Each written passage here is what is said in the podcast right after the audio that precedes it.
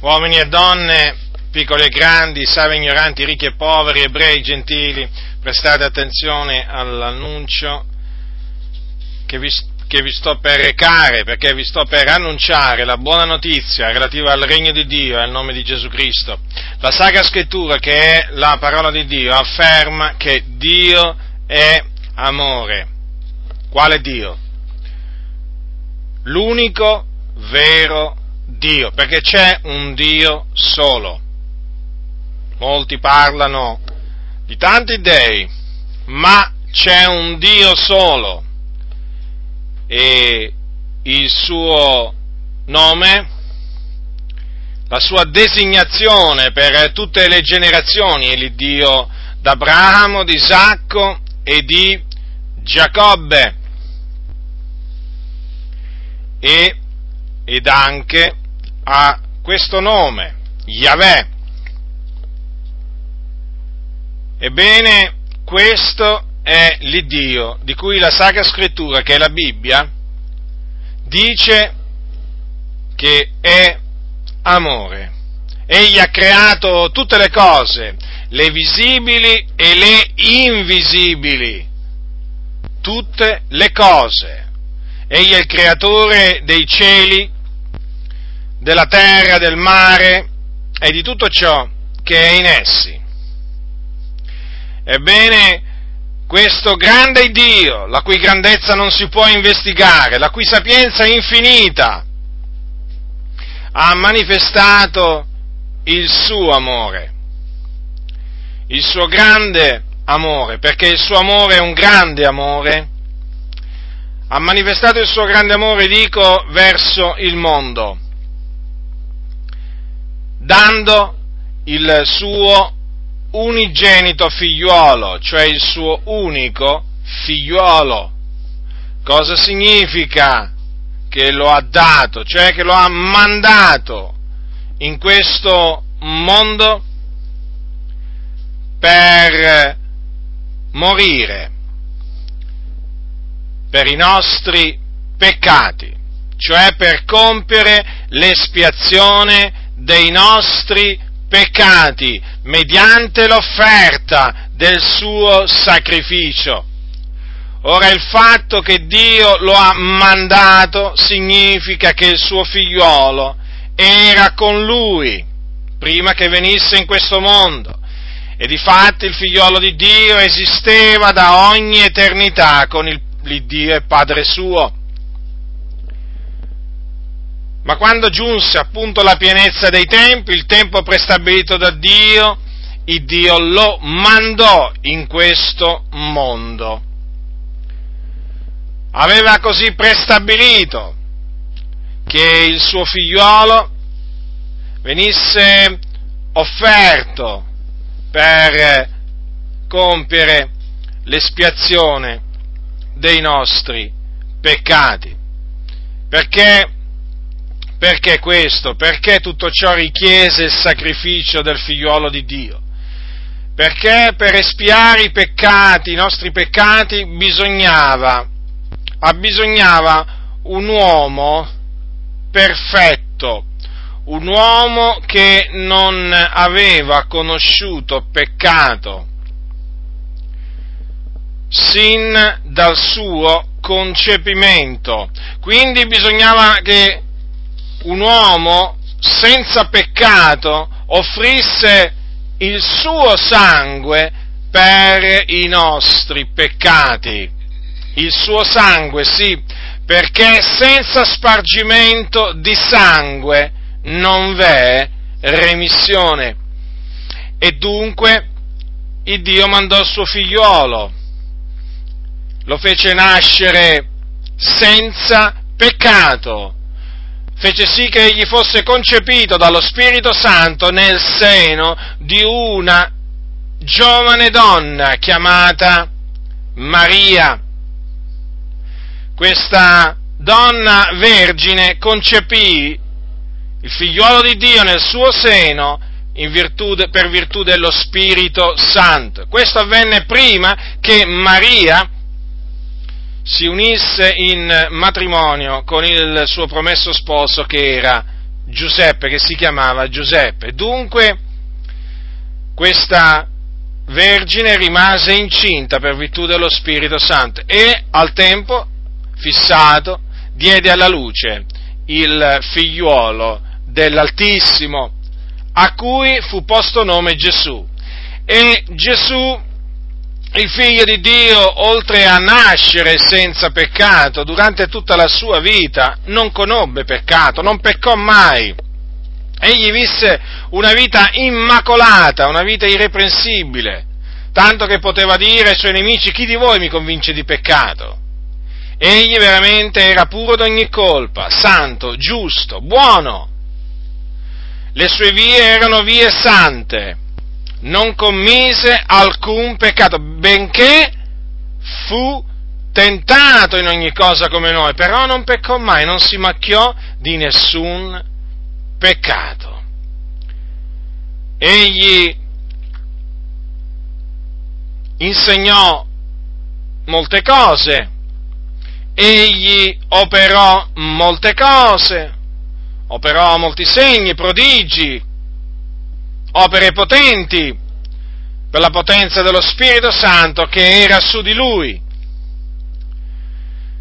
Ma appunto perché Dio aveva prestabilito che egli doveva morire per i nostri peccati, dopo circa tre anni di ministero, tenendo presente che egli cominciò a insegnare all'età di circa 30 anni, quindi a 33 anni circa, egli, affinché il piano di Dio si adempisse, fu arrestato e dato in mano dei capi sacerdoti, dei capi religiosi del tempo, i quali lo fecero comparire davanti al Sinedrio giudaico in Israele e lo condannarono come reo di morte perché lui aveva dichiarato di essere il figlio di Dio. Dopodiché lo dettero in mano di Ponzio Pilato, il governatore della Giudea, il quale, dietro le insistenti grida del popolo, della folla che inveiva contro Gesù Cristo, sentenziò, sentenziò che Gesù doveva essere crocifisso e così avvenne. Dopo essere stato flagellato, Gesù fu crocifisso, fu messo in croce, fu crocifisso in mezzo a due malfattori. E là, dopo alcune ore di agonia, cioè sulla croce, dopo alcune ore di agonia, il Gesù Cristo, il Figlio di Dio, rese lo Spirito. Dunque questa morte, la morte di Gesù Cristo, è la manifestazione del grande amore di Dio, del grande amore che Dio ha avuto verso il mondo intero. Considerate, ha offerto, non ha risparmiato il suo unigenito figliuolo, ma l'ha dato. L'ha, l'ha dato per le nostre iniquità. Gesù il giusto si caricò di tutte le nostre iniquità sul suo corpo là sulla croce. E tutto questo perché? Perché Dio è amore. Perché Dio è amore. E nel suo grande amore ha provveduto un Salvatore al mondo, o meglio il Salvatore nella persona di Gesù Cristo, ma il suo sacrificio sulla croce, il suo sacrificio espiatorio sarebbe stato vano se, se Gesù sarebbe rimasto poi nella tomba, perché Gesù dopo essere stato crocifisso, dopo essere morto, fu messo in una tomba, ma non rimase nella tomba, non rimase nella tomba perché il Dio il terzo giorno lo ha resuscitato dai morti, ha sciolto gli angosciosi legami della morte, perché non era possibile che il figlio di Dio fosse ritenuto dalla morte, e dunque l'ha fatto tornare in vita, in quello stesso corpo che era stato trafitto per le nostre iniquità sulla croce, ma questa volta Quel corpo era un corpo glorioso, un corpo potente, un corpo incorruttibile, un corpo immortale. E difatti la morte non lo signoreggia più. E dunque, oltre alla morte di Gesù Cristo, c'è la sua resurrezione e anche la sua resurrezione fa parte fa parte della manifestazione del grande amore di Dio verso tutto il mondo. Dunque, il Dio ha manifestato questo grande amore, ha dato il suo figliolo. Vi ho detto in che maniera lo ha dato. E tutto ciò affinché chiunque crede in Gesù Cristo viva, cioè affinché chiunque crede in Gesù Cristo ottenga la remissione dei suoi peccati e sia quindi vivificato, riconciliato con Dio Padre. Questo dunque il Dio si è proposto mandando il suo unigenito figliuolo a morire sulla croce in questo mondo e oltre a ottenere il perdono dei peccati mediante la fede nel figliuolo di Dio, si ottiene la vita eterna. Infatti la Bibbia dice affinché chiunque crede in Lui non perisca, non perisca, ma abbia vita eterna. Vedete dunque il sacrificio di Gesù che cosa provvede? provvede la remissione dei peccati e provvede anche la vita eterna a colui che crede nel figliolo di Dio. Dunque, da un lato il perdono dei peccati, quanto è prezioso il perdono dei peccati, questo lo può dare solo il Dio, ascoltami tu che, ascol- tu che stai all'ascolto, presta molta attenzione, c'è solo uno che può rimettere i tuoi peccati, tutti i tuoi peccati. E il suo nome è l'Iddio Onnipotente. Egli è colui che ti perdona tutte le tue iniquità. Non c'è nessun altro che lo può fare. Chi dice che lo può fare un impostore. Chi sulla terra dice che ha il potere di rimettere tutti i peccati agli uomini è un impostore. Chi può rimettere i peccati se non uno solo, cioè Dio? Dunque, questa remissione dei peccati si può ottenere soltanto, esclusivamente, credendo nel figliuolo di Dio, perché tutti i profeti attestano che chiunque crede in Lui riceve la remissione dei peccati mediante il suo nome. Quando si ottiene la remissione dei peccati, la coscienza viene purgata, viene, viene purificata, i peccati vengono allontanati, vengono tolti in virtù del sangue di Gesù Cristo, quel sangue che Lui ha sparso sulla croce. E oltre alla remissione dei peccati, come ti stavo dicendo, si ottiene sempre mediante la fede in Gesù Cristo, nel Figlio di Dio, la vita eterna. E dunque si ottiene la grazia di vivere con il Signore per l'eternità. Sì, con il Signore. Dopo la morte c'è vita, la vita continua, continua a esserci un'esistenza cosciente per ogni uomo. Chiunque crede nel figliuolo di Dio va in cielo, va in paradiso, un luogo reale, un luogo reale, nei luoghi altissimi dove regna la pace, dove c'è la gloria di Dio, dove c'è il trono di Dio e alla cui destra c'è il figlio di Dio.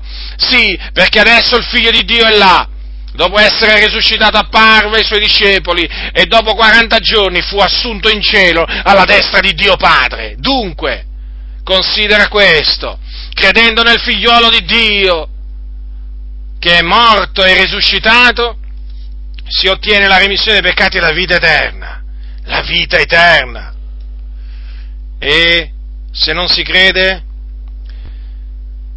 Chiunque rifiuta, perché qui la scrittura dice affinché chiunque crede in lui non perisca ma abbia vita eterna, ma ti voglio dire anche che cosa succede, che cosa ti succederà a te che mi ascolti se rifiuterai di credere in lui. Eh sì, perché c'è anche questo risvolto della medaglia. La verità ha due facce. Dunque se crederai in Gesù Cristo otterrai la remissione dei peccati e la vita eterna. Ma se rifiuterai, se continuerai a ostinarti nel tuo cuore, dopo aver ascoltato il lieto annunzio della grazia di Dio, ascoltami, quello che ti succederà, innanzitutto i tuoi peccati continueranno a rimanere attaccati alla tua coscienza. Tu continuerai a sentirti un peccatore, un miserabile peccatore. Continuerai davanti a Dio, eh, ad essere pieno di sporcizia. Sì, ad avere degli abiti sudici. L'ira di Dio continuerà ad essere, a stare su di te è sicuro questo. La tua coscienza continuerà ad accusarti. Non ti potrai sbarazzare di questa accusa, di questa voce che continuerà giorno e notte a dirti che sei un peccatore, miserabile, infelice, cieco e nudo davanti a Dio. Non te ne potrai sbarazzare. È sicura questa cosa. E oltre a ciò, quando morirai, quello che ti aspetta è l'inferno Innanzitutto l'inferno, sì, che cos'è l'inferno? Dove si trova? L'inferno è un luogo di tormento reale, si trova nel cuore della terra. E là c'è un fuoco, c'è un fuoco non attizzato da mano d'uomo. E tutte le anime che vanno là, perché là ci vanno le anime, soffrono dei patimenti indicibili, tremendi. Infatti per quello è scritto ivi sarà il pianto e lo stridore dei denti. E tu scenderai in pochi attimi la tua anima scenderà una volta che si dipartirà dal tuo corpo e là andrà all'inferno. E non avrai più possibilità di salvezza, ma non è finita qua. Un giorno risusciterai, comparirai davanti al trono di Dio.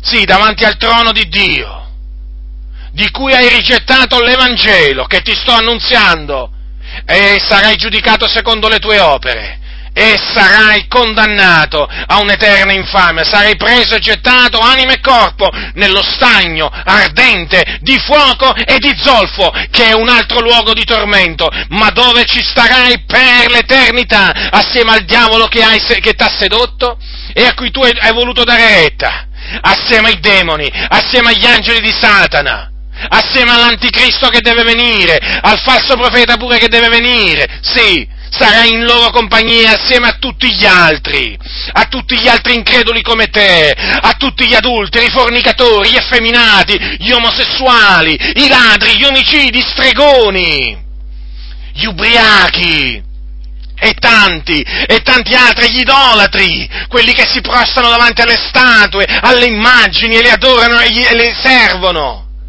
Ecco dunque dove sarai scaramentato anima e corpo ed ecco dove sarai tormentato per l'eternità, non per un giorno o due e nemmeno per dieci anni solamente o per cento anni o per mille anni, no assolutamente, per l'eternità, nei secoli dei secoli. Sarà un tormento eterno, sarà un'infamia eterna e tutto questo perché? Perché hai rifiutato di credere in colui che Dio nel suo grande amore ha mandato mandato in questo mondo per salvare il mondo. Dunque ti ho avvertito, ti ho avvertito dicendoti quali sono i benefici che otterrai se ti penti dei tuoi peccati, se li confessi a Dio e se credi nel figliuolo di Dio. Ti ho avvertito, questi sono i benefici, immensi benefici che si ottengono solo per la grazia di Dio.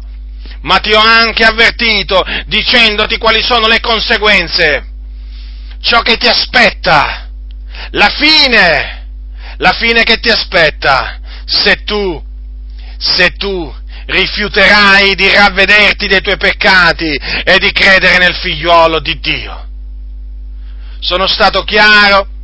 Sappi che queste parole, se tu le rigetti, un giorno saranno queste che ti condanneranno perché le hai rigettate? Perché questa è la parola di Dio, non è la mia parola, è la parola dell'Iddio vivente. Dunque, come dice anche la Sacra Scrittura, oggi è il giorno della salvezza, questo è il tempo accettevole. Hai ascoltato quello che Dio voleva farti sapere, lo hai ascoltato.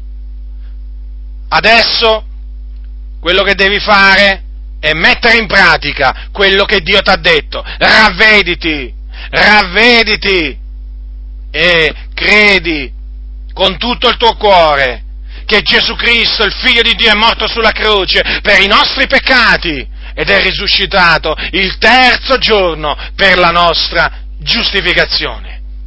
Altrimenti perirai per l'eternità.